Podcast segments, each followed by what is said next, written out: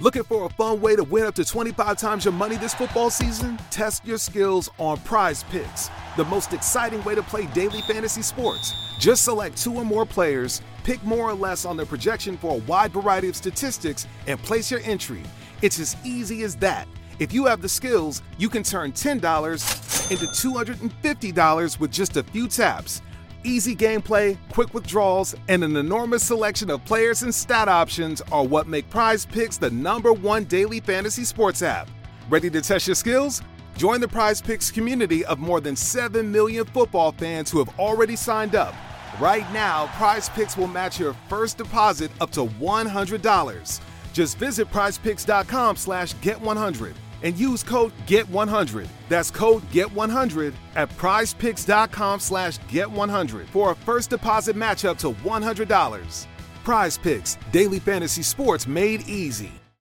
Avete mai sentito parlare della disposofobia? Forse questa parola vi risulta strana e sconosciuta, ma magari avete sentito parlare anche in televisione e sul web dei cosiddetti accumulatori patologici. Di che cosa si tratta? È una patologia psichiatrica? E come si cura? Gli anglosassoni la chiamano anche hoarding disorder ed è effettivamente una patologia mentale cronica e debilitante che consiste nell'accumulo costante, in maniera generalizzata, ovvero di oggetti anche molto diversi tra di loro, inclusi materiali organici come cibo e vegetali, oppure meno frequentemente focalizzata ad alcuni generi specifici di materiali, come ad esempio libri, materiale elettronico, oggetti d'arte o altri manufatti. Tutto questo ovviamente può avere ripercussioni anche notevoli sull'esistenza, sia sul piano relazionale, ovvero l'impossibilità di accedere per altre persone alla casa, tendenza all'isolamento, sulla possibilità di mantenere un ambiente casalingo salubre, pericolosità strutturale della casa, impossibilità ad utilizzare le funzioni della casa rispetto al sonno, ad esempio l'alimentazione e dell'igiene personale. Inizialmente si considerava il disturbo da accumulo come un sintomo di un'altra psicopatologia di base, come ad esempio il ritardo mentale, il disturbo ossessivo compulsivo, il disturbo di personalità ossessivo che è qualcosa di un po' diverso, alcune psicosi paranoide o alcune forme involutive come la demenza. Altri dati epidemiologici indicano che l'accumulo patologico riguarda in prevalenza soggetti maschi di mezza età, spesso soli e non propensi ad una vita di relazione intensa. Ci sono diversi studi che correlano il disturbo da accumulo anche con un vero e proprio danno del funzionamento esecutivo, quindi con, con alterazioni neurologiche, cognitive, con prestazioni peggiori rispetto ad esempio a test specifici che valutano la memoria di lavoro, specialmente in soggetti anziani questo accade. Allo stato attuale e anche secondo l'ultima versione del DSM, il manuale che cataloga appunto i diversi disturbi mentali, il disturbo da accumulo compulsivo può essere diagnosticato come disturbo a sé stante ed indipendentemente da altri disturbi, anche se alcuni tratti di personalità frequentemente presenti lo rimandano a strutture di tipo ossessivo, questo è indubbio. Una piccola nota storica, forse la prima descrizione di persona accumulatrice patologica in ambito artistico la troviamo nel romanzo di Nikolai Nikolai Vasilievich Gogol del 1842 Le anime morte. Il personaggio Pluskin è infatti un accumulatore ossessivo compulsivo. Ok, ma quali tratti accomunano questi soggetti accumulatori? Spesso sono perfezionisti e fortemente rigidi nel giudicare gli altri, hanno una sorta di innamoramento con gli oggetti accumulati e dipendono dal loro contatto visivo e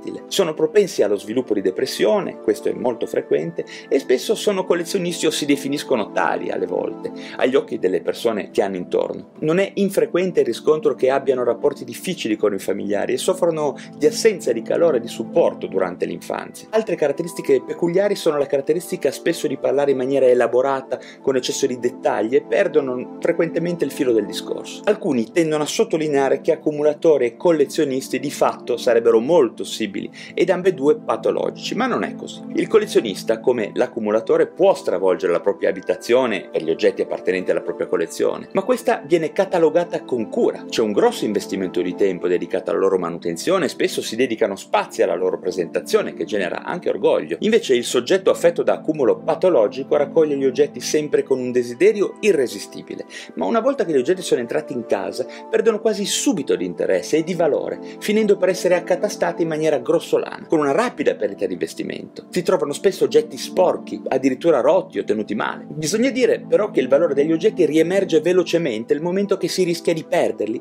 o si è tentati di venderli o viene richiesto di liberarcene per varie ragioni. Adesso Come si cura questo disturbo d'accumulo? Non è facile, perché il soggetto che ne è affetto spesso ne è consapevole, ma lo vive anche come ego sintonico, o anzi intimamente potrebbe essere anche affezionato a questo comportamento che riempie in qualche maniera una vita che di fatto sarebbe vuota, priva di investimenti affettivi e di passioni. Al contrario, l'accumulo patologico può bloccare una persona ed impedirgli di avere relazioni appaganti o di dedicarsi ad attività costruttive che potrebbero farlo evolvere. In ogni caso il trattamento non è per nulla codificato e si parla anche di utilizzo di farmaci per trattare sintomi accessori, che spesso si ritrovano come depressione, ansia, ossessioni o compulsioni. In realtà convince molto di più l'eventualità di un percorso psicoterapico, magari partendo non direttamente dall'accumulo, ma appunto dai sintomi di ansia, di noia, di insoddisfazione esistenziale, di solitudine, di incomunicabilità, cercando poi di arrivare al disturbo d'accumulo per gradi con molta prudenza. Bene, grazie di avermi ascoltato e se vi è piaciuto vi chiedo di darmi un like e di iscrivervi al mio canale YouTube o al podcast a seconda del luogo digitale da dove mi state